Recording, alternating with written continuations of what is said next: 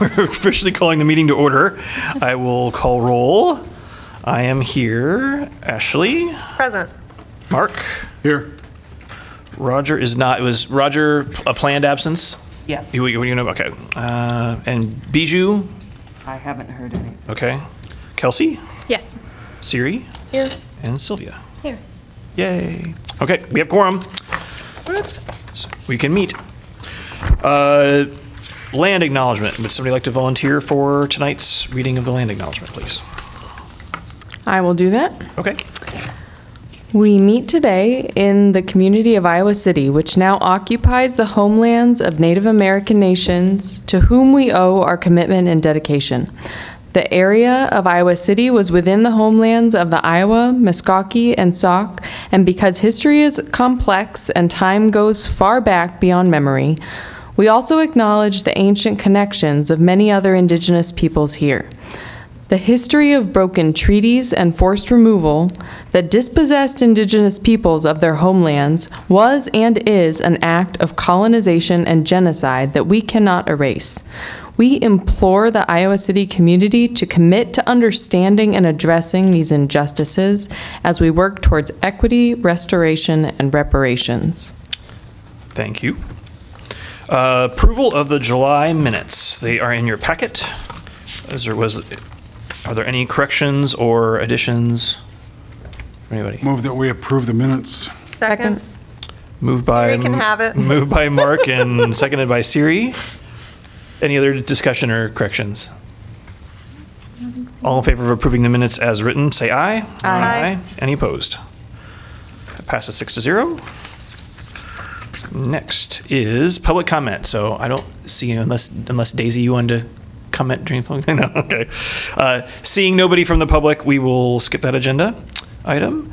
Uh, Introduction of Ayman is- is, not here, so I'm not sure what happened, so you can just keep moving. okay. All right, well, if he arrives, then we'll jump back to that. Uh, Update on the Johnson County Direct Assistance Program. So this is good news. So I will.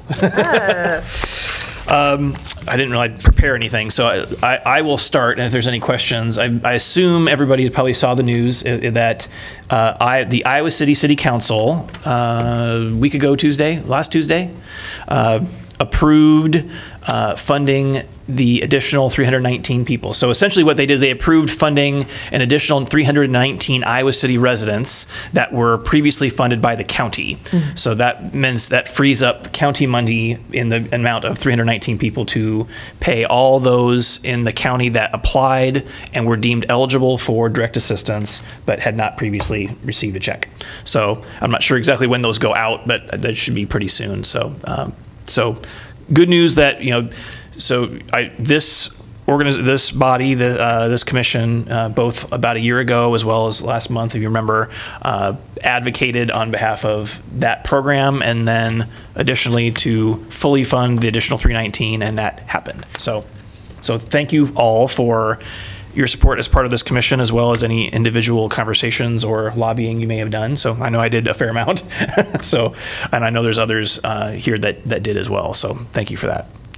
Any questions or comments on that?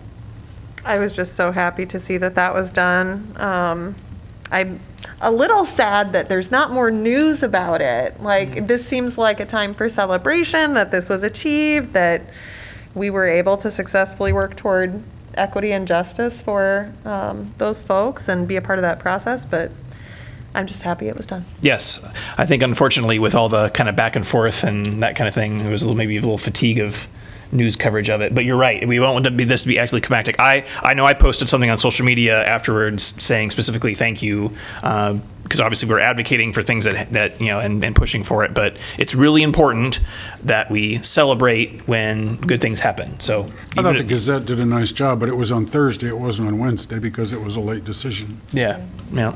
So I, if you haven't already, I'd encourage you to send a note to city councilors that, you know, and, and thank them for their, it was a unanimous vote, so they all approved doing it at- and, and the, and the, and the final uh, analysis of it. So, uh, as well as, I, I should, shouldn't leave out the county, because obviously the, the county supervisors funded $2 million of that to start with. So, um, so big thanks to them as well. So that's a that's combined three and a half. Where it's going to end up being about 3.2, 3.3 million dollars that that of the ARPA funds that will be spent on direct assistance to people that really need it. So especially mo- many of those, if not most of them, were people that did not receive stimulus payments like the the vast majority of residents did during the pandemic. So. I think it's important to note too, just for the record, for the recording that, that will ensue of this meeting, um, that we also acknowledge and thank the many excluded workers that came forward and fought on their and others' behalf and all of the advocacy work that they did, because I think without that, it would have been really easy to ignore the issue and not have that end up getting resolved in this way, so. Quite possibly, and, and many are, are doing so at risk to, them, to themselves and being, you know, being very public advocates for some, some things. So, yeah, yeah. I also hope that we'll continue to talk about some of the other issues that Emily brought up um, in terms of the housing, that those uh, residence areas being bought up and rent raised, and the issue she mentioned with the McDonald's. And like, I hope that we will continue to think about that and what we can do there. Good. Any other comments? I think I would just echo um, Siri's most recent comment of, you know, I think what we see within this is, in some ways, um, easily bureaucratically solved, but in other ways, re- it reflects structural issues, right? And so I think that um, as a body focused on human rights, um, thinking through how we can best support our community, um, even those who are technically outside of Iowa city limits, I mean, I think that that is um, a, a really valuable thing to do. So, thanks. Agreed. Okay. If there's no other comments, we'll move on to strategic planning. So, Just one more Oh, comment. Oh, We're sure. just, we're just fans of relationships and that we have to be in touch with people.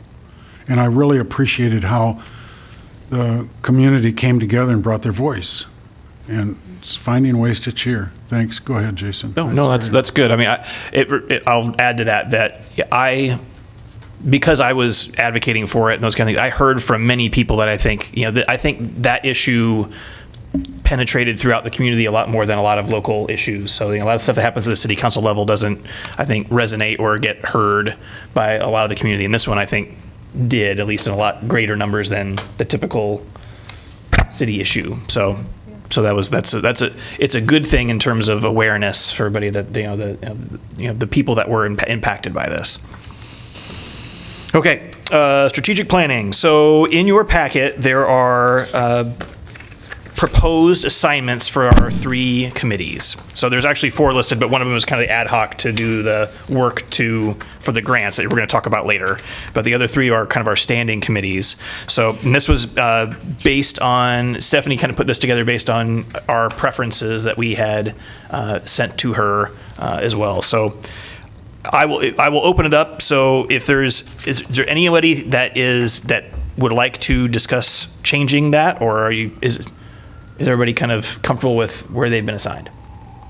I'm comfortable with where I'm assigned, but I did just want to bring awareness to, in case anyone else was sort of on the fence with where they're at, the fact that we have two potentially outgoing commissioners that are the only members of one committee. Um, So I'm a little concerned for Breaking Bread's longevity um, in the event that, uh, you know, I don't know, we are not reappointed and and can't convey continuance of how to move forward in that work for whoever would carry it on in the next year. So if there was somebody that was interested in serving, I certainly don't, I, I think we should adhere to not overloading and overwhelming anyone with more work. I don't know that we necessarily need somebody to take on two. That seems like a lot, but if anybody was questioning or second guessing where they were at and wanted to join that subcommittee, I, I would welcome that. I will say I thank you for bringing that because I noticed that too because we're both we're both be uh, rolling off of our terms. Uh, I I think it helps if it's that one because that one's really more the kind of the ongoing education and outreach to the community and kind of our ongoing mission kind of thing. So I I. I think. And you know, you and I aren't going anywhere, so we're we won't be on the commission, but we'll be in the community. So if there's anything that, as new people roll onto the commission or join that committee in the first of the year, we can That's easily true, have some yes. handoff and make sure that there's nothing dropped. Jason, how soon should we anticipate that the city council will appoint, a vac- fill the vacancy? Uh, that's a good question. Um, It will be at their meeting on, uh, the, fir- uh, September, is that 6th, 7th? Whatever that first first one in- Tuesday is. Mm. yeah, the Seven, Tuesday after yeah. Labor Day. The 6th. So, yes. Right. Okay. I So that'll, think that that'll be the new person appointment. gets automatically assigned, oh, that's a good. That's a good point. Might be the way. And I, It's a good fit for them. I, They'll uh, enjoy. Well, they'll, they, it'll only be for a few months, and then they can then they, they they, can can try renegotiate the first of the year when you guys all kind of talk about it, you know, for your for the new commission. I don't Because you'll know have three. the- mo- You'll have three more new members in January, presumably. so- Presumably. Yeah. I, I don't know what your intent with this agenda item is, but I did want you to know that Kelsey Bijou and I, well, I just think we had an exceptional Zoom meeting yesterday. Never heard of an evening. exceptional Zoom meeting. It, well, I like them. That's awesome. Geographically, when we're so dispersed Nice. and time is short, it was, Kelsey was able to put it together and um, we attended to what we think is a good process. We thank you, Siri, for your preliminary work uh, when we were together doing the strategic planning. So I feel like we're in a good direction. And if Bijou or Kelsey want to add anything, I just wanted to make sure that you knew we were about it. Well, to answer your question, my intent with the agenda item is to vote is to formally vote on the committee assignments, so we can lock that in formally, and then the expectation would be for next month's meeting that these groups will have met once outside of our meeting, and then bring a report to their of their progress. Well, we're overachievers. Hey, You have a vote Obviously. pending. Mark, I'll give you a sticker. So uh, I'll, I'll just jump in that not to share anything about necessarily our, our subcommittee meeting, but um, just echoing what Mark's already shared. Um, but in case useful, so if um, on the team that's reviewing the racial equity and social justice grants, um, I have some foray into philanthropy, um, peace building philanthropy, especially too. If you ever want like a consultant on that or someone to bounce ideas off of, happy to chat and speak more about that. But really happy with the committee assignments as they are for me, um, and excited for all the teams and, and your future commitment to this. Yeah. I would just echo what Jason said. I think it's okay as they stand with um, with Jason and Ashley on Breaking Bread. I think it would be better to let us passionately engage in these groups that we've chosen for these months, and then we can reconsider um, where we're best um, working in the new year. But like, I think that breaking bread kind of is the ongoing outreach and i'm i think that will continue to happen and i think our our direction of building is in really building this robust grant experience and connecting those groups with city council through those relationships we're building and i think that if we could really take off with the the two later groups and sort of let people work there, I think that would be very uh, productive. So I, I think, I mean, I would make a motion to um, accept these assignments as they are. I'm very happy with them. Okay. Second? Moved by Siri, seconded by Mark. Any other discussion or amendments? All in favor of approving the committee assignments as printed, say aye. I, Hi. Any opposed? That passes six, nothing. Okay, thank you very much. Um, so, just to reiterate, so now that we've got those set, uh, we had asked when we did went through strategic planning that each of those groups meet once, you know, for at least an hour between uh, our formal full commission meetings. So sometime between now and the end of our end of September meeting, make sure that we so you and I need to get together and do that and schedule time. So get with your committees, schedule time, and then we a standing agenda item from this point forward will be committee report outs from those three, and you, they'll, the expectation is that you will have met, and then you'll report out on what progress you've made uh, in that last month. Oh, and then any needs or asks you have of the full commission. You know, from For, that. for clarification for myself and, and everyone else, I think this will be beneficial too.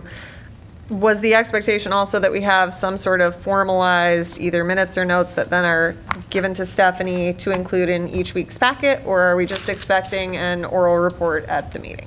Um, I don't know that there's requirement. I think I would, that's preferred in my mind to have like some, some minutes or a, you know, a written report out if that's, especially if there's going to be s- some ask or need from the commission so that, you know, the other commissioners can see that in their packet prior to the meeting, so. It might be nice if, if we are going to move forward with providing some sort of report that we agree on, or we have some just general template that, you know, we're putting who's present, what was discussed, or any action items, anything that we need this council to help with. Or, I don't know, m- those are just off the Yep. top of my head, but that would be nice, that way there's some consistency. Okay. I could see that being helpful. Completely agree. Yeah.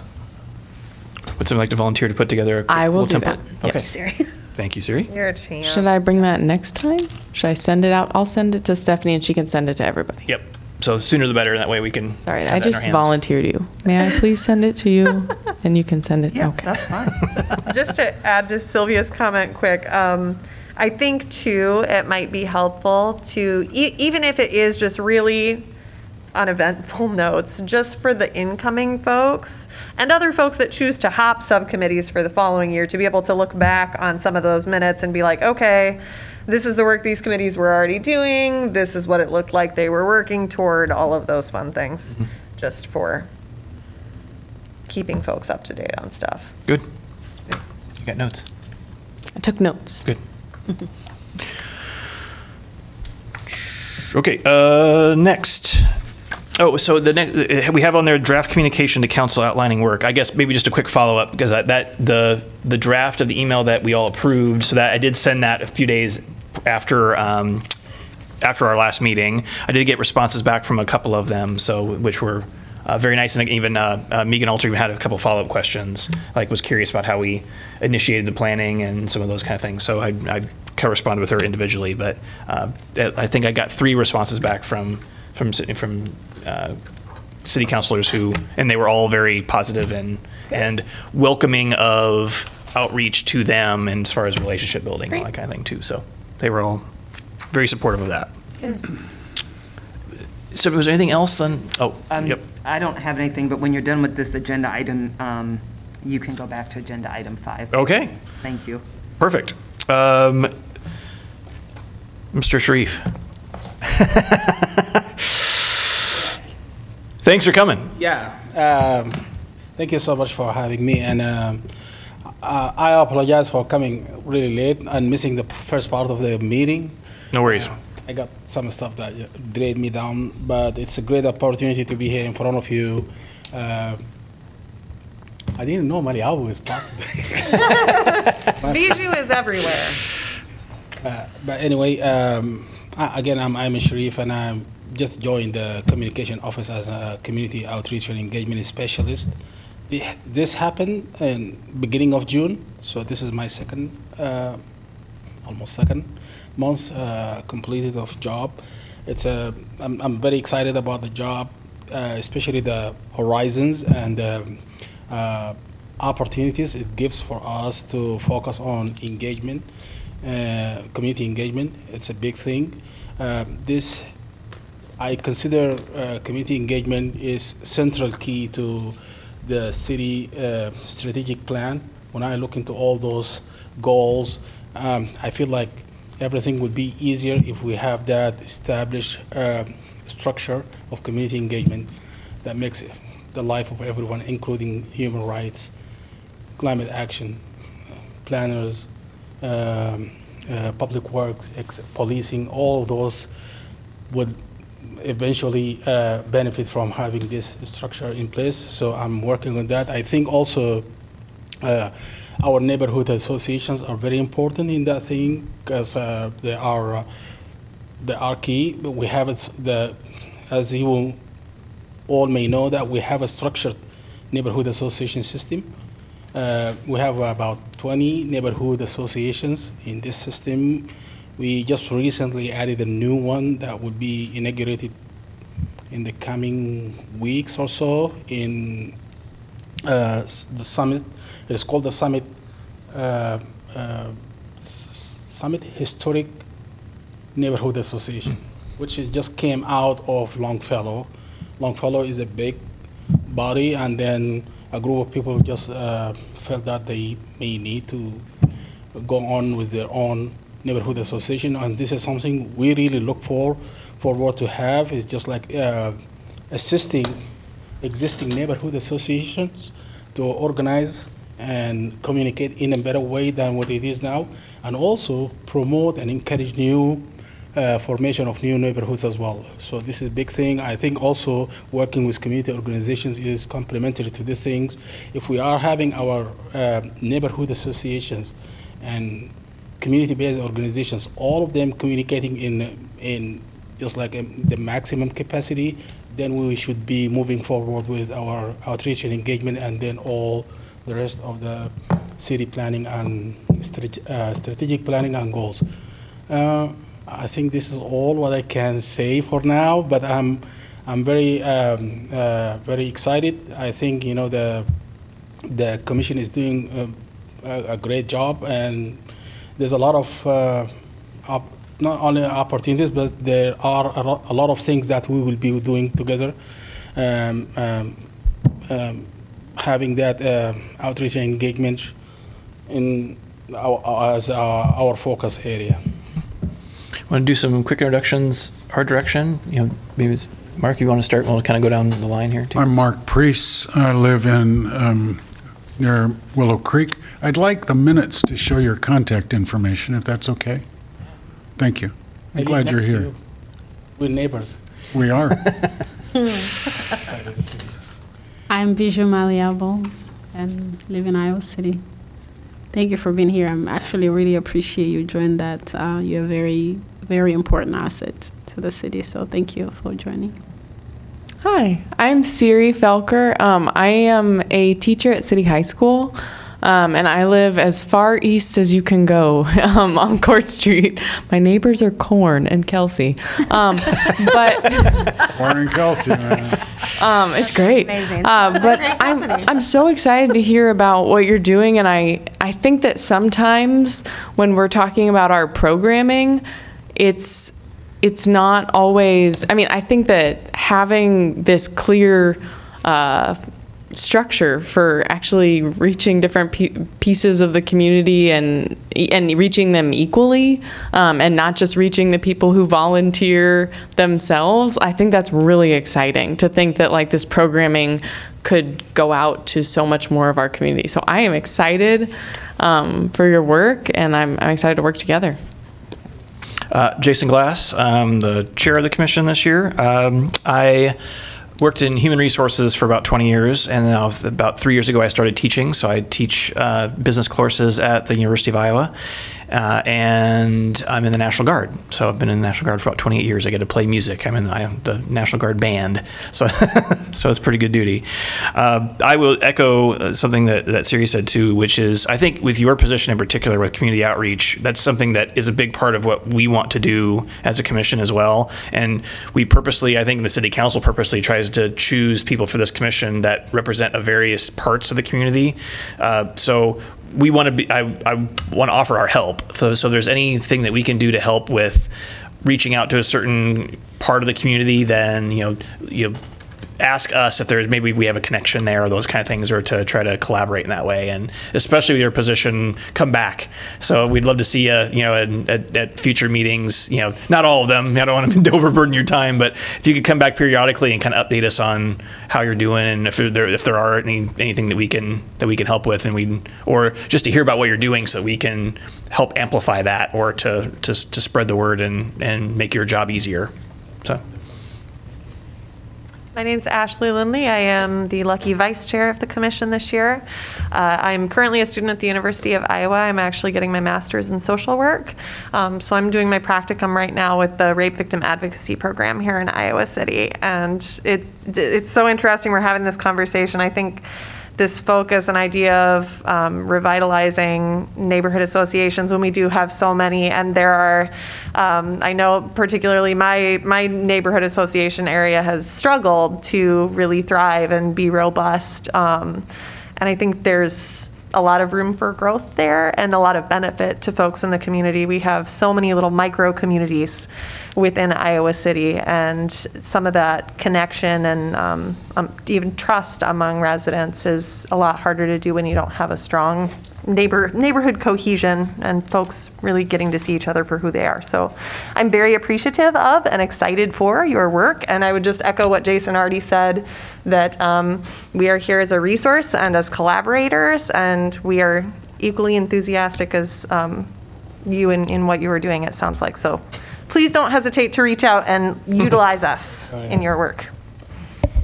Hi there. Uh, I'm Sylvia Johns, and I'm in my first term on, on the Human Rights Commission. I, um, I live in Iowa City. I work for a global kind of nonprofit that where I oversee our, our global partnerships, our programs, and our fellowships.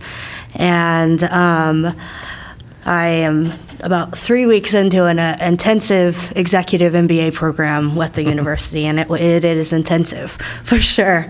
What, what's I, I'm really excited that you're here. I won't re re say a, a lot of the things that my colleagues here said, but I wanted to see if you could shed a little bit more light on. I thought it was really interesting that you said that there's a new neighborhood association that came out of um, an existing one, and uh, if, if you want to sh- share a little bit with me, uh, uh, how did that come about, and what uh, was did you play a role in, in helping to facilitate that, or or yeah, just any background would be really interesting. yeah. Thanks. Ac- Actually, uh, actually, that happened. You know, soon as I stepped in, beginning of June. So I wouldn't claim any, any, I don't know, victory on that. But but uh, the story behind it is so important. I find because apparently, this subgroup or this uh, uh, uh, sub neighborhood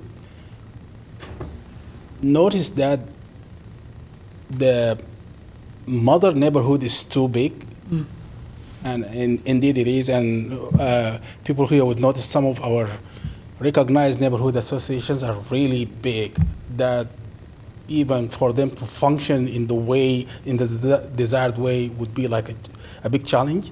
And so this is one of them. And then the people notice that they have more things in common than the biggest umbrella of the of the uh, of uh, Longfellow.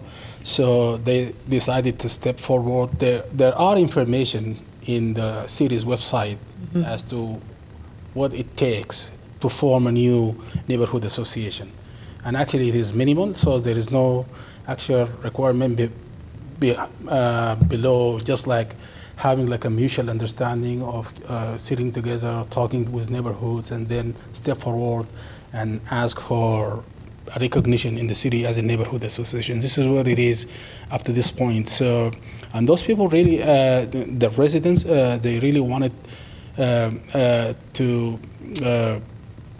uh, look at their and at themselves and look at their neighborhood association from the from its own resources, being a historic uh, area, having unique uh, character, and having like uh, more in, and in-depth relationships with each other. So they came forward and they did it.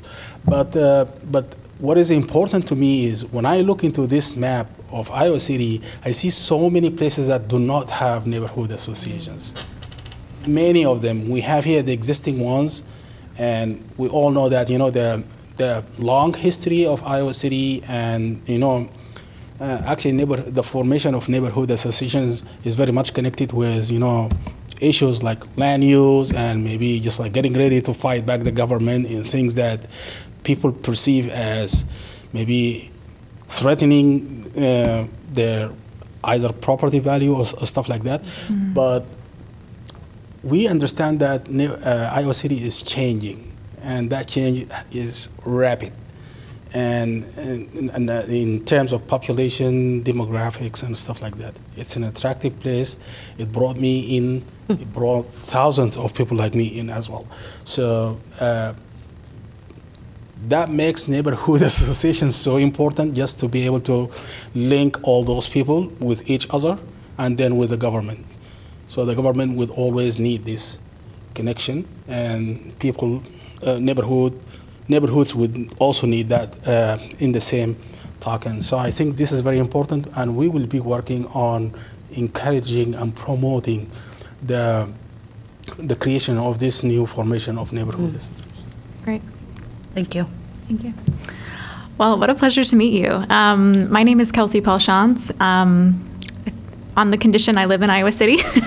uh, and um, I, I, in my day job, I work on um, looking at policies that promote the structures that fundamentally create more strong and resilient communities um, and prevent the worst forms of violence. And so, really working with policymakers all over the globe to, to see how we do that. And, and one of the really exciting things when I hear you talk is about um, the community outreach within that and, and the impact of, of and now I'm, I'm speaking off the cuff, but I mean, we, I can tell you that when you feel connected with your neighborhood and when you feel like there's a community within your immediate neighborhood, you not just feel safer, um, and, and I mean truly safe, not just the absence of violence, but also engaged and, and like there's something um, eh, engaging within your community that you get to be a part of um, and that you are a community member within that. And so I just want to applaud you. I'm so excited to see all that you'll do in this role. Um, and, I, and I really hope that you'll come back and, and report to us uh, about some of the things that you're doing. Uh, yeah, please come back. Yeah, definitely. I'll be,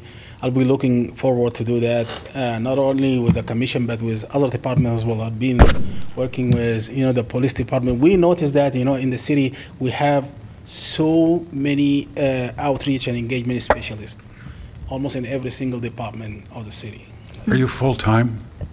I'm not. Because we all want to have time with you. Yeah, yeah, I mean, the, yeah, I, I really, I really think, you know, the responsibility behind this role takes even more than one full-time mm-hmm. person. Mm-hmm. Yeah. Yeah, it- it was very clear as you spoke. Thank you. Yeah. Thank you so much for your time here, too.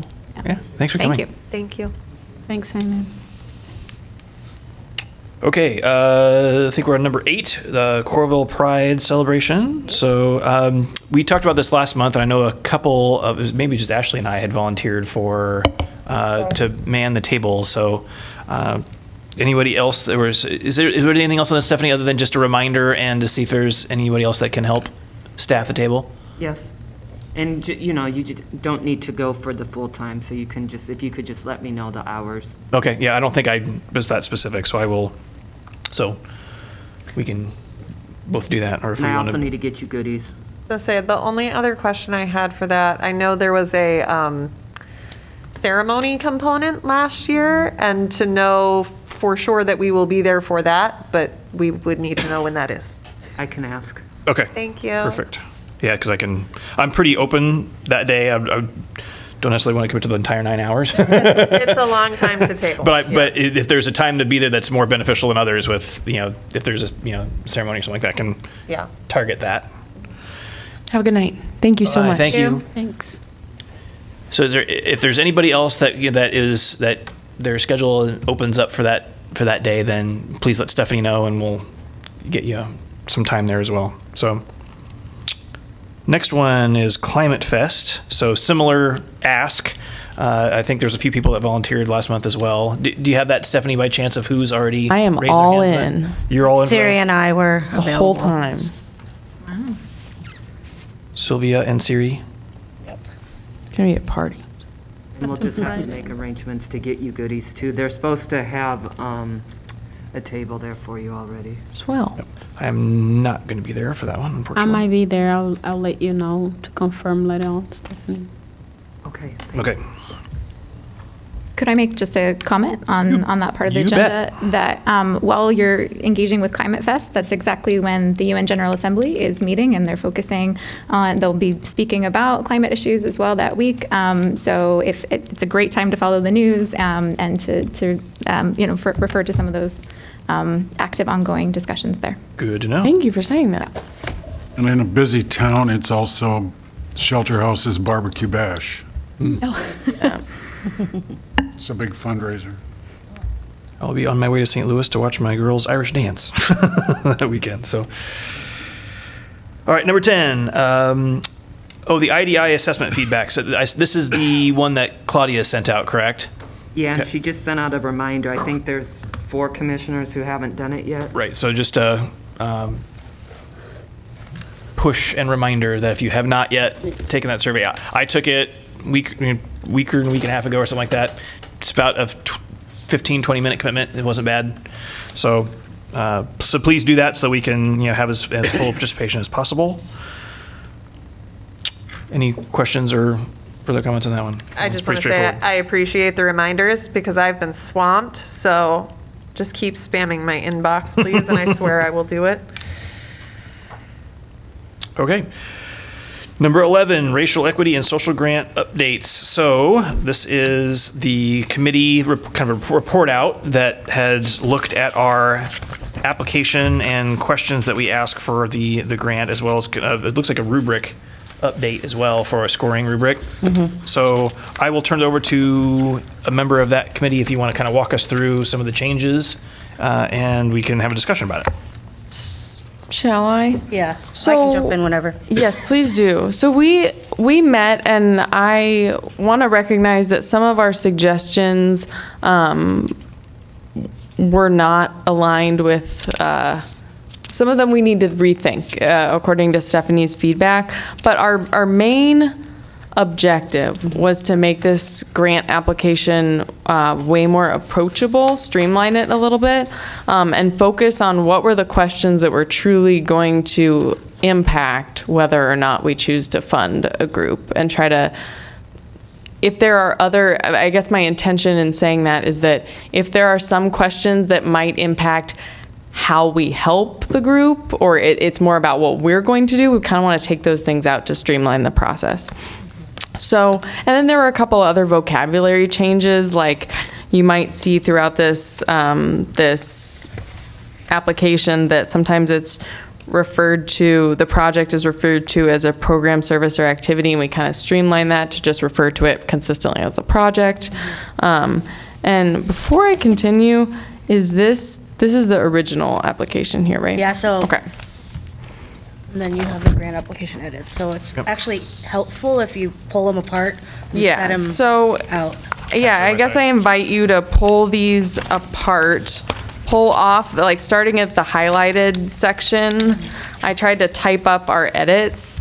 Um, the first thing that we wanted to do, and, and please push back on any of this, um, this was Roger, Sylvia, and I discussing some edits um, informed by some of Ashley's feedback that she provided. So, um, the first thing we wanted to do this is this new question where we were going to ask uh, applicants to just confirm that they are comfortable and the the the objective is like confirm that they're aware that we will, as a result of our new, more robust grant experience, be reaching out to each recipient in order to continue offering support and assist in their sharing of what they accomplish. So we, we just want them to have an active um, uh, recognition of, of that intention on our part.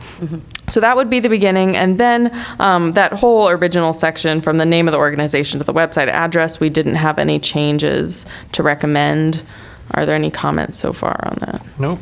I, I appreciate the added question to check in for consent. I think Yeah, I that's especially important and, and really gives more um, acknowledgement of the fact that we really do want to ensure that we do the best we can to help these applicants succeed, um, should they be selected to receive grant funding. Um, So I just think that is just so very in alignment with all of the new things we talked about since we did our strategic planning. So I appreciate that addition. Perfect. If you had somebody say no, how would you handle that? I think we would reach out. I, I would pers- like reach out to them um, and see if like was it that they understood that that was a part of what we intended. I think, I mean, in my view, um, having this ongoing relationship is seems responsible on our part, and so I guess I would want to reach out and see if they didn't understand or if they were actively saying they didn't want interaction after. So I guess I'd want clarification. So my, So- my concern, is this answering in response to problems in the past? No, it's, I, I mean, the whole goal, uh, to my understanding of the reciprocal relationships group, was that we would expand our grant to be this more interactive process where we, So Mike, why are you asking a question? Why don't you just make a statement? A member of the Human Rights Commission will be in contact with you. I want them during- to confirm that they know that before we allocate funding and then there would- might be potential like miscommunicate. I mean, Okay. if it's not necessary, then No, no, I think it's, I think it's good to necessary. I say think it. we're don't know clarifying that- how you ask, because I think Stephanie had a good question, which is, what if they say no? With it- So what we want to try to avoid is ha- asking questions that then we have, to- if there's an answer, we have to follow up on, because everyone's Right. adding steps. Okay. Right? So if we want it, if, if it's a given, if it's a a requirement for the, that we say, this is, this is what we're going to do, then it can just be a checkbox or something like that to say, Oh, yeah, of oh, a yes yeah, or no, right? yeah, yeah, Yeah, I, I- guess I would like that- interaction with it because I know that I read past statements. And, and we also know that while we try not to um, award to the same organization over and over, that sometimes it does happen. And this is a change in the way that the Human Rights Commission will interact with the grantee throughout the grant period or the project period. So we want that to be acknowledged. And that can be, I think, Jason, that's, that's a right statement to say. It's a checkbox, maybe it's not a, like it's a check, and if they don't check it, then you don't go forward, kind of thing. Just, just to give more ba- Yeah. information, before um, money is dispersed, there's an agreement between them and the city that they sign. And in that document, that's where they're signing to their responsibilities and Okay. duties.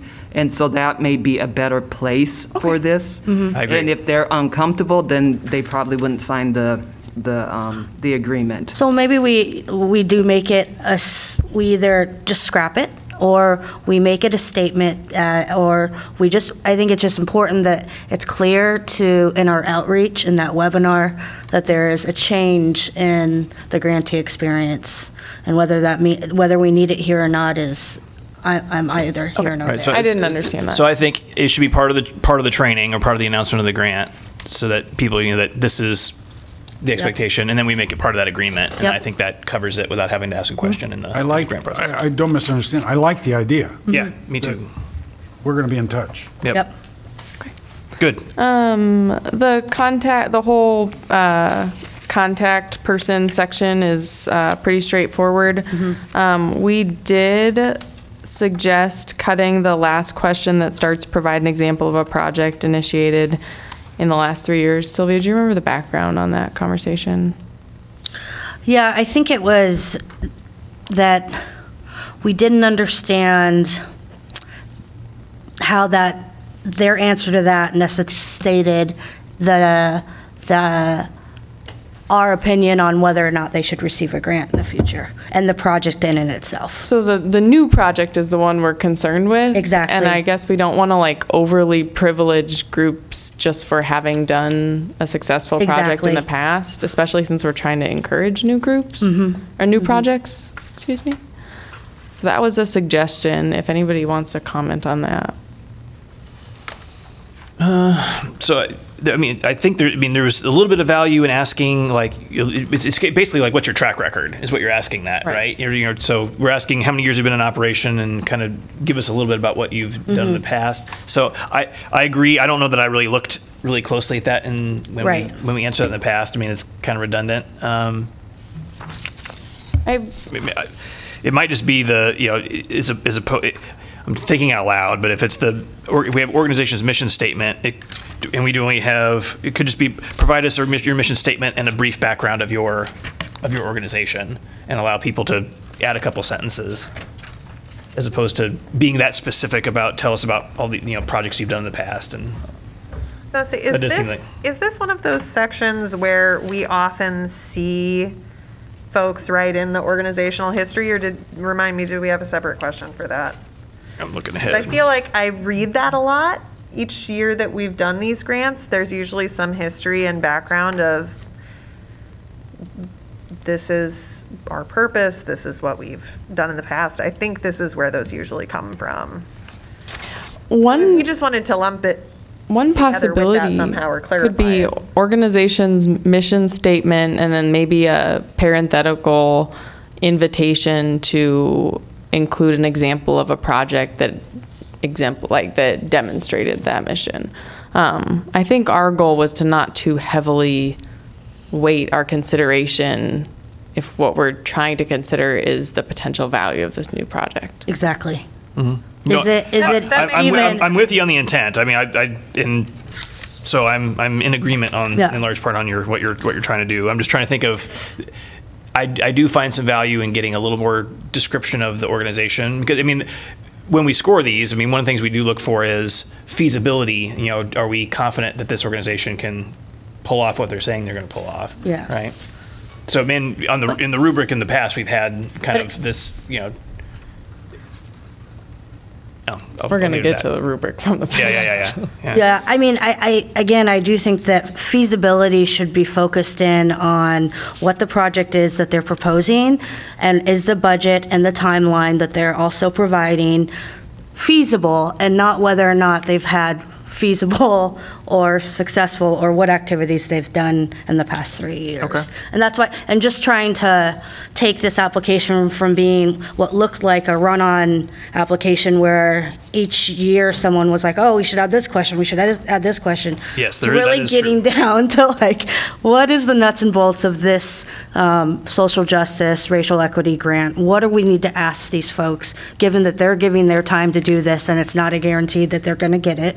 And, and then and we, we'll get to the rubric and identifying a rubric that matches up with those questions, so it makes it a little bit more transparent and fair in the way that we judge.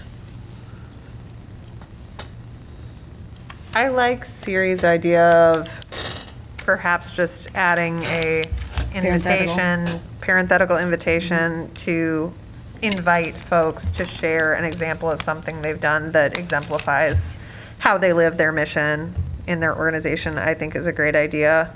Because I think that more accurately captures what was being attempted to be captured here without continuing to promote some sort of potential structural inequity of lending more credence to an organization maybe that has done more stuff in the past, has a better looking track record, when maybe there's just as worthy a project from somebody that's new up and coming. I could see this in the conversation now, I could see if this stays, it having a disproportionately negative impact on a newer organization perhaps. There's a than bias long- there. Than longer-standing organizations as an unconscious bias in the Especially with the application. way the rubric was set up. Because, like, with the weighting in the rubric, and you just get my teacher juices going, but like, there was heavy weighting on historical accomplishment that I don't necessarily think was our goal. So, um, Okay.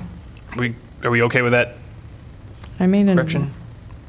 I do want to uh, recognize that we have a lot more to go through. So. Do you mind if I just ask us to zoom out for a second? Yes, I just please do. wanted to, um, because I, I appreciate the line by line edits and I, and the, the work that, of the subcommittee. And I just want to check as a newcomer that I'm, I'm, I'm on board and I'm, I'm processing in the ways that you want me to on the purpose and the intention. So, um, uh, and, because there's a lot of different models for how you can, in philanthropy, request applications for your funds. And I think from my experience and what I've seen, I mean, there's really just four things you need to know what the project is, what the desired impact is, how you will get to that desired impact, and what do you need to accomplish that. Those are the four basic things you need to know. The other questions that are intermixed in this are questions of due diligence of is this organization capable? Do they have a track record?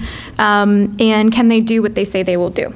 So if that information is valuable and you want to collect that within, we want to collect that within an application, that's, that's great. I just want to make that distinction of it's, it's different than a proposal. It is, have you demonstrated the ability to create impact or the potential to create impact in the community? Um, and if you're trying, if the goal of revisiting this application is to reduce the burden of the people who are applying, I think being very, very, you know, um, I will be in favor of reducing as many questions as possible. Um, and I think that's the intention of, of the work that's gone into it so far. Well, so that was, thank you so much for saying. So that was our goal is to reduce reduce that burden. And just when we're thinking about groups that might be for the first time. I mean, these aren't huge grants. They might be smaller groups. They might not I mean, they probably don't have grant writers or people who interact with a ton of grants. And making it just accessible. Um, the thing we ran into is there's some questions that are sort of built in with the purpose of the grant as and like so when we look at the question about I'm going to go to the six priority areas that was a question that we cut um, in our discussion, but then I was informed that that's part of what, like, so that has to do with what our commission is tasked to use this money for, if I'm understanding correctly. Stephanie, am I right? So we can't cut that question because we need to know, like, how they're addressing what the purpose of this grant was. Is that right? Okay.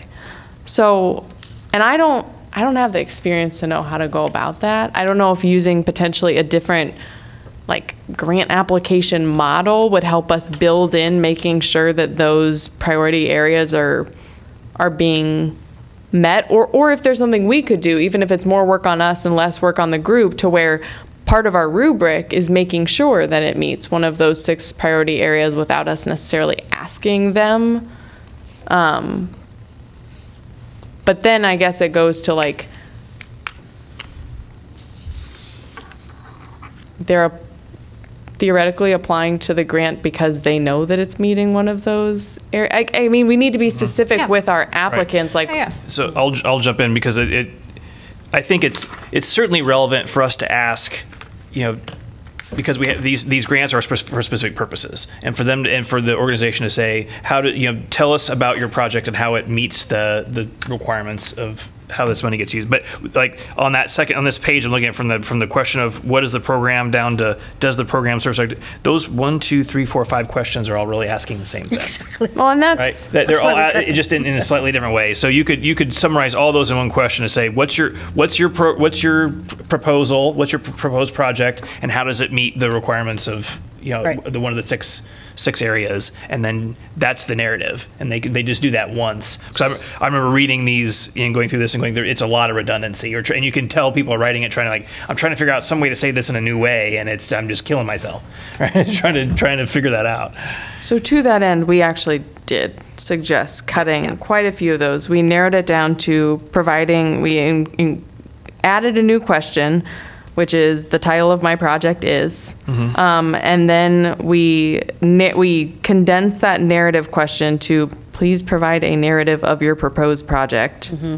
And then I would maybe And just add, we then- do, if we need to have a specific thing around those six areas, we could just Well, what we did is we condensed the following four questions into my program will advance so- racial equity and social or social justice by dot dot dot. Yep. And that's this question four that's highlighted here. So we cut quite a bit of Yep. that, That top works. chunk of that page. that works for me. Um, now, what I don't know is whether it would be acceptable for us to make it an, an us job, a part of the rubric, to assign value to whether we feel that those six priority areas are being met, mm. or if we do need to include that back in. I just also want to say, like, I mean, these questions are asked because they are important. Like, if we start cutting so many questions and the answer become very short, like, we will lose what they actually, like, the um, importance of what the project is. They might just be very specific and just say, my project is because of this. Some people don't show up to the meeting to let us know exactly what they want to use the funding for.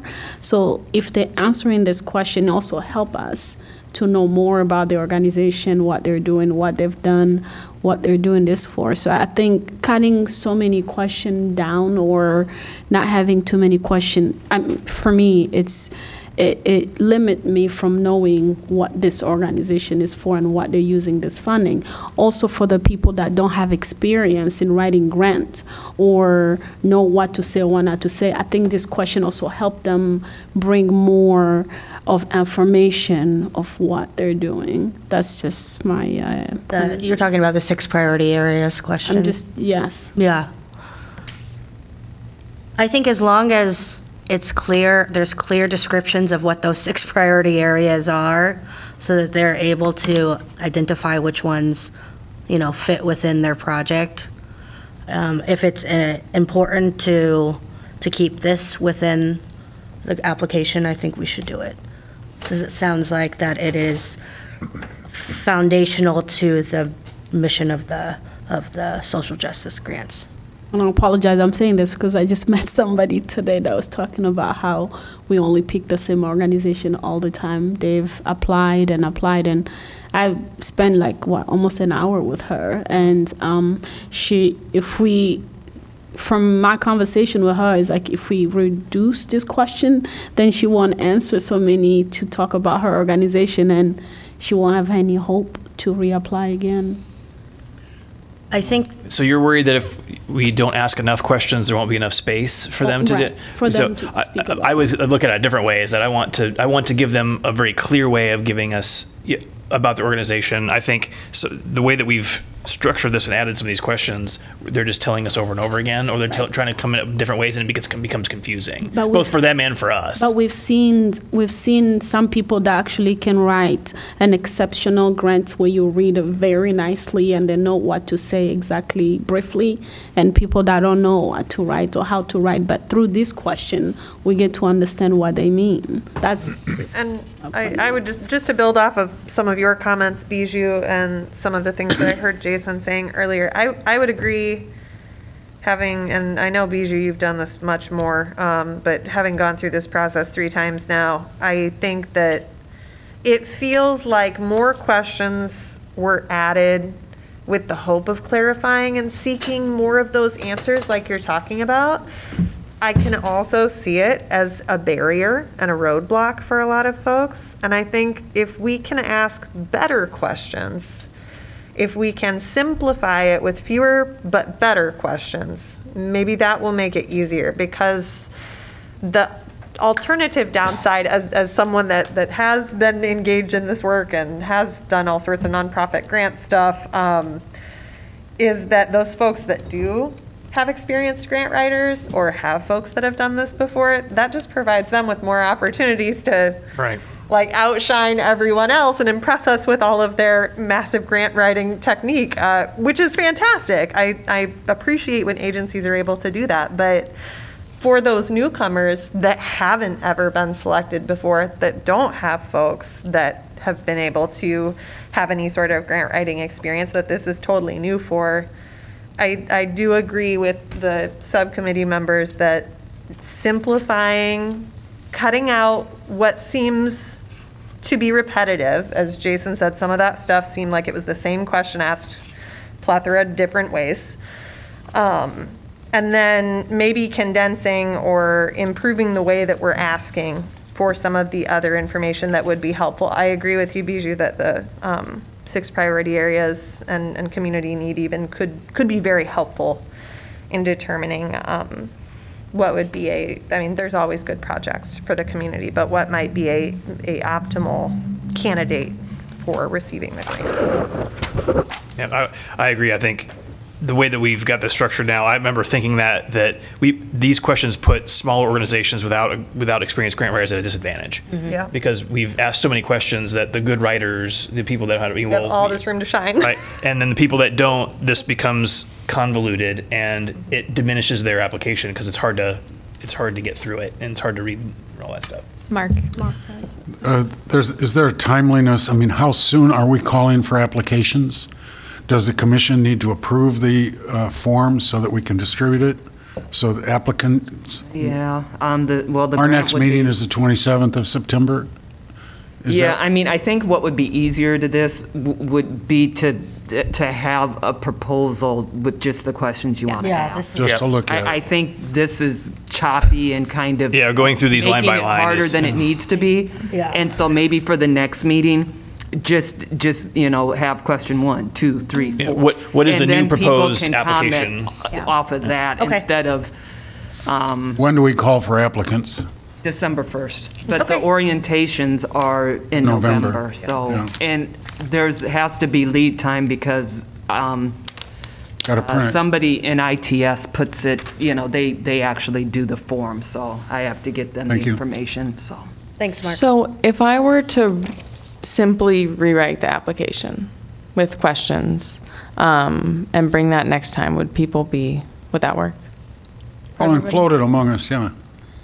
Well, That would help Yeah, a put lot. that, you know, put that in the Yes. packet for next meeting. Right. You know, put the proposal and we can, and that way we Right. have a starting point and if we Well, can. y- And what you can also do is you can send it to me, as long as people reply to me.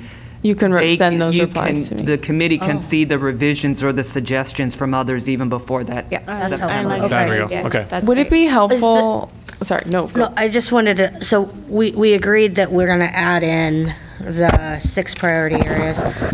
Just before we move on, Yeah. is, is, was there anything else that stood out at, that you'd like to, to ask clar, a clarifying question, or that you really feel like we should be in this next revised, um, you know, application as we move forward? Yeah, Kelsey? Yeah, I mean, I just would, um, again, this might be just my newcomer, but if, if we could also just include the description that is listed before the questions um, of what people are receiving, um, that would be really useful. So for example, um, you know, if we are holding ourselves accountable as a commission to um, including more applicants or including different recipients of these grants, we should say that in the description. We should, we should say in the description itself, we strive to include new, those who have not yet previously received grants from the commission, um, or things like that. So if you can include, that's just one example, but if you can include in what you share back with all of us, the description that's normally at the top of the page, or what people are seeing it's, as they're thinking about, is this something worth my time in applying for? That will be important for us to also review. Okay. And we have kind of a regulation that you can't get a grant two years in a row, right? You, you Can, can if you. not three. Oh, yeah. You can only if you were previously Only funded. repeat once. And it's a continuation of the project. But other than that, it always has to be a new Mm-hmm. initiative or a new project. Yeah, Siri, that'd be great if we had something we could look at. Okay. All right. Okay, so we will table this to next month with that, those additions. So I should say also, great work, though. I mean, this is a good start. I know we're start, we were starting to get in the weeds, and that may be not sufficient for all of us to do it that way. But I know you did a lot of work, and I think, the, I think everybody's in agreement on the intent of hmm. trying to streamline the application, make it more accessible for, for organizations that, you know, especially newer ones that don't have formal grant writers, and those kind of things too, so. Celebration of every math teacher that started work. I'm so glad you showed your work. Can I- may- Just one question before we move on. In terms of the, the rubric, um, if you could just help us Yeah, I see where was those. hoping that I could kind of just Oh, sure. explain a couple of the other major things in case those need to change before I give you my draft. Um, the two big things I wanted to bring up is if you look at the budget, um, we changed the format of this, and and this was sort of Sylvia's previous grant experience. You want to just like really Hold on, quick? I gotta find it. I don't, essentially instead of i think it was difficult for people to understand how we wanted them to format their budget previously we got a lot of different things and so we really just streamlined it to where in addition to telling us like how much do you need um, just item description unit cost quantity total and just let them add we, we, we're not So we have a consistent format Not for how we're seeing section. it. consistent Consistent format format. with, you know, just, so everyone's on an equal playing field as far as what they're turning in. Uh, Because before, I think we even got budgets that were, weren't, e- weren't even adding up to the, the. The total. The total. So I think having this sort of streamlined, you know, with here, here, here's, here, so everyone starts at the same place, saying, here, here's a template that makes the most sense. And then my goal, as far as the as the rubric went, and this is my teacher self kicking in, but my goal was to actually uh, borrow the format in the um, IDI. Uh, Assessment. assessment that we that we got and use a, a consistent scale. Um, my experience trying to use the rubric the last year was that you basically allocated up to 10 points for a series of categories and it was all equally weighted and it left me with the impression that some aspects like especially an organization's previous history were heavily weighted. Um, and so what we wanted to do is first um, if you look at and i can't even find the old rubric so whatever.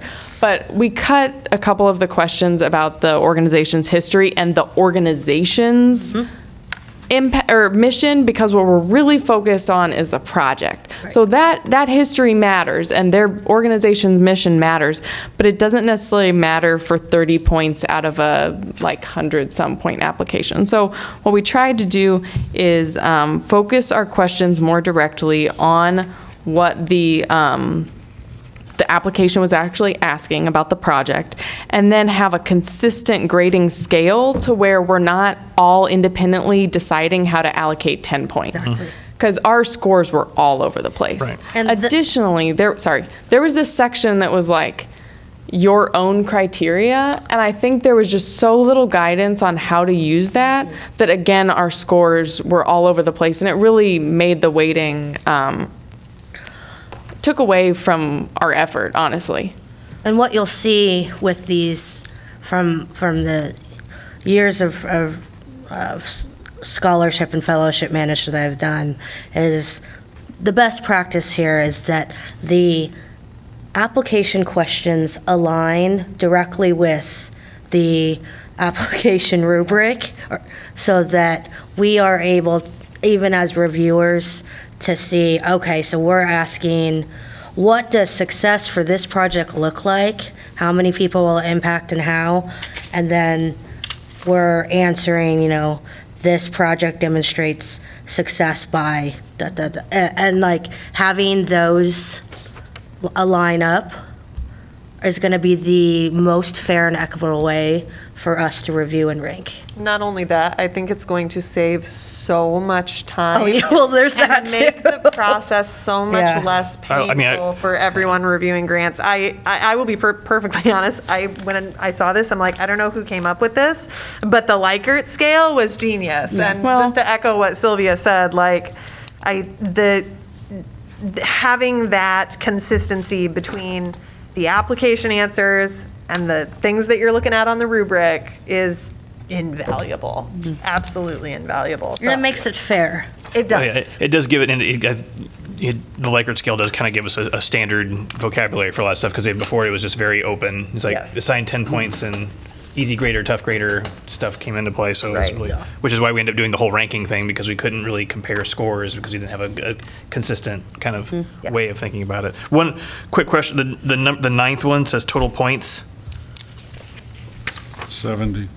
Should we- So when I, the reason it says 25 is because when we um, put together the rubric, my intention was to have a scale from one to five where it was exactly like the survey. It was like highly disagree, somewhat disagree, no comment, s- somewhat dis- somewhat agree, highly agree. It was going to be one to five, even. I'm a huge advocate for even intervals, but we won't talk about that. Um, so that's why that was. But we can have it add up to whatever. Okay, the- yeah, I just want to mean, make sure that I it wasn't would thinking be- about that differently, so it- that's. It would be yep. 70 Yep. or, yeah. Zero to 70, basically. Okay. No, I, li- I mean, I think that's a, there, there may be other ways of doing it. I think there's, this is a huge improvement over what we've had to date, so. Absolutely. Okay, so we've got our actions for bringing this back next meeting and, and in the interim, When in the interim, Siri's going to create the application. Yep. Updated, send it to Stephanie, and then Stephanie's going to send it out to us. Mm-hmm. And if we have comments, we have, we can send it individually back to her. yep. And then S- Stephanie, then how do those comments become back to us? Then I'll, s- I can just, if they're coming in kind of at the same time, I'll Yeah. compile them on one, like, just one Word document. If- Okay. Okay. But if they're kind of sprinkling in, then I'll probably just cut and paste and. Okay. Do we want to try to create a little bit of a timeline of, of how this I will go? Or you're just going to, Have it done by the end of this weekend. okay, okay. So what is that? The 28th, right? Yep. Okay. I will have it to Stephanie by the beginning of the next work week. Yep. Great. Okay.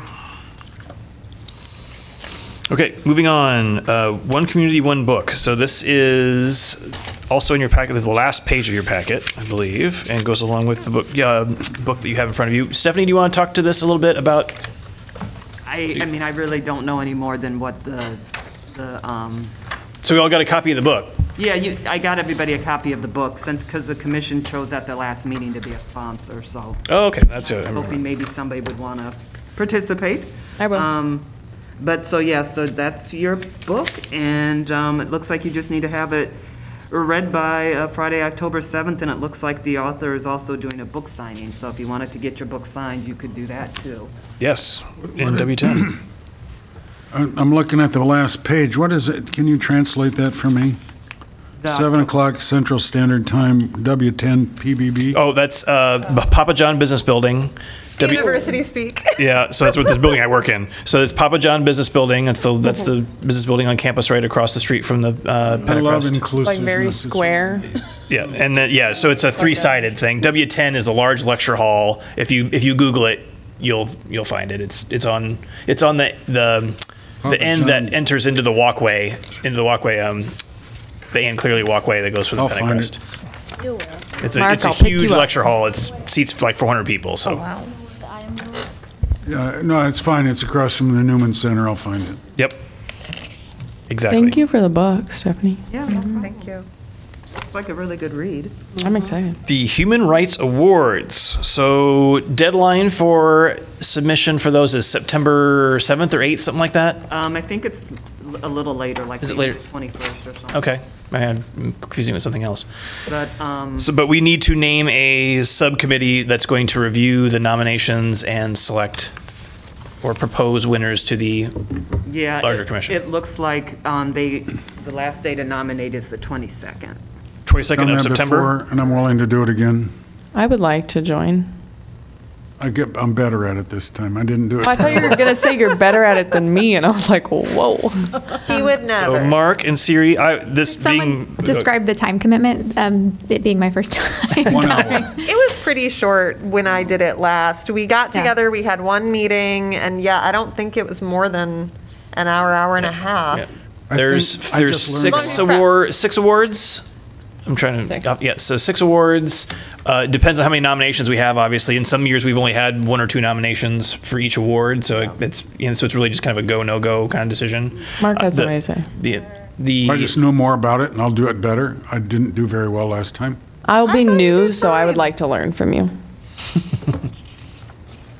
I'd be happy to I do it too. I I didn't do I didn't do it last year. I did the year I did the year I, before. what I want to say is, value experience. Yeah. I could do it, but it seems like there's plenty of volunteers, so. I've done it this- before. we so have allowing six awards that we could award. We're not obligated to award them all. Correct. I think that's something that we need to so if, you, if there is not a worthy uh, you know nomination for that award, then there's no nothing forcing you. So Siri, Mark, I, I, I will beg off to you.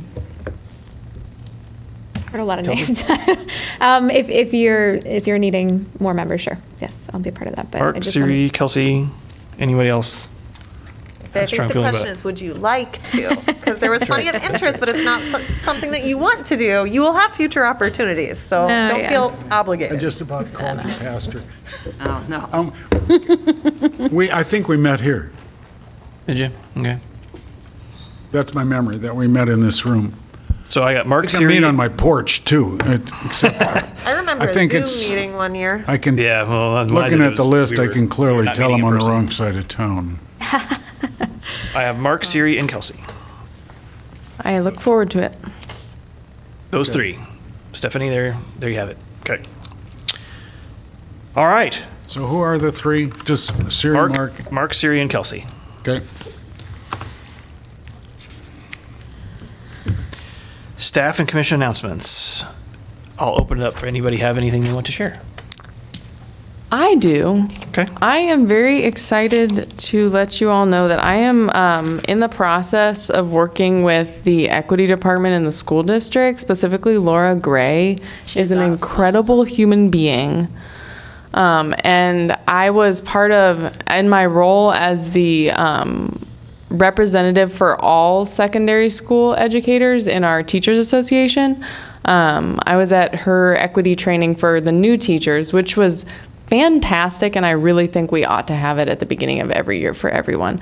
But I got to talk to her about connecting some of the the programming that we do and would like to do more of um, with the school district. I just believe so strongly that some of the things that we want to help people access in terms of education, I, the thing that comes to mind is this race-based calls campaign. And I would so like to think that our kids can engage with a conversation about how to appropriately use the police. And I know we talked about that when they came and spoke with us, but it's it's a compact video. It could be a great discussion in small groups. A lot of kids have a homeroom or what we call advisory.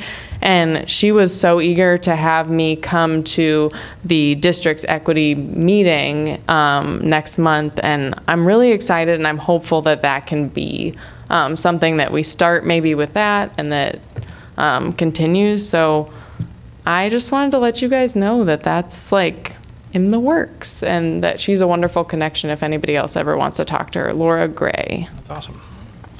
I'm actually gonna take that note.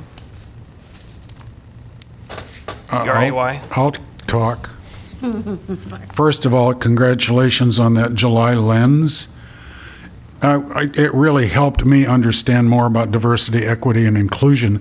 This is DEI language that I'm not familiar with very often, and it gave me access to some really good resources. So thank you for that. I, last Wednesday, I was with the Interfaith Alliance Against Racism.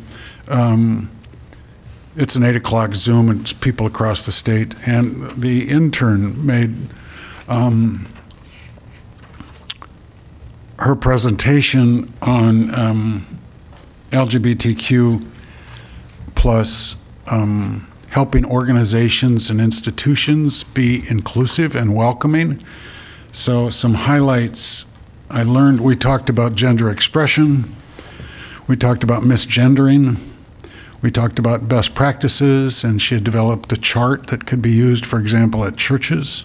She talked about bathroom equity, and um, these kinds of things in Iowa since 2007 are pretty good, um, at least as.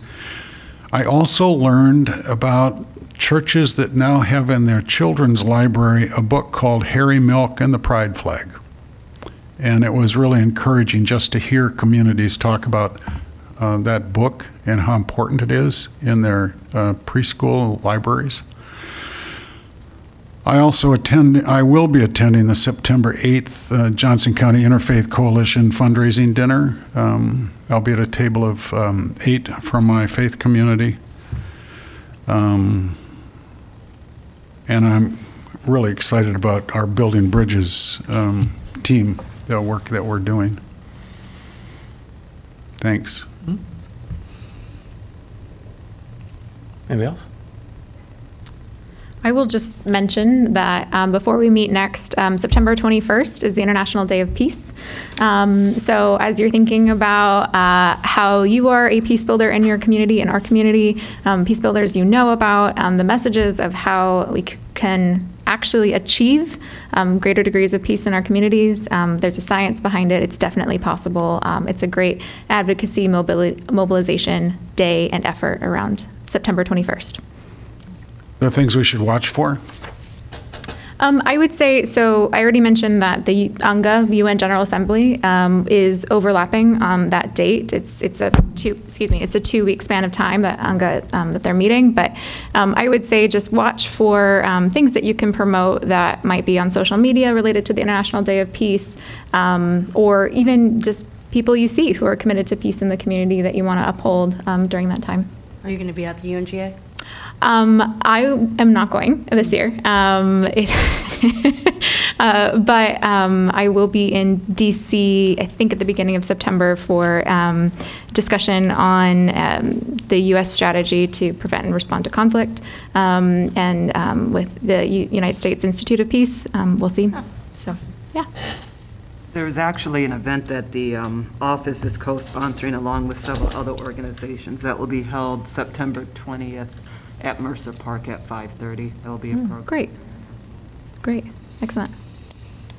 I don't have anything super exciting, so I was gonna wait until later. Um, just, I'm grateful for new adventures and new steps in my journey of obtaining a graduate degree and doing more work actively in the violence prevention field. Uh, I went back to my practicum site at RVAP yesterday, and it was nice to see everyone after a summer away, uh, which was very hard to step away from the work for that long, but uh, got welcomed right back in again. It was like I'd never left, which was fantastic. Um, keep uh, an eye and an ear out because I will be much more involved this year as a full-time practicum student, essentially, um, in planning events and stuff. There's a lot of room for growth. Um, the staff and I discussed in bringing awareness to sexual violence and dating violence and consent culture and all of those things year round, not just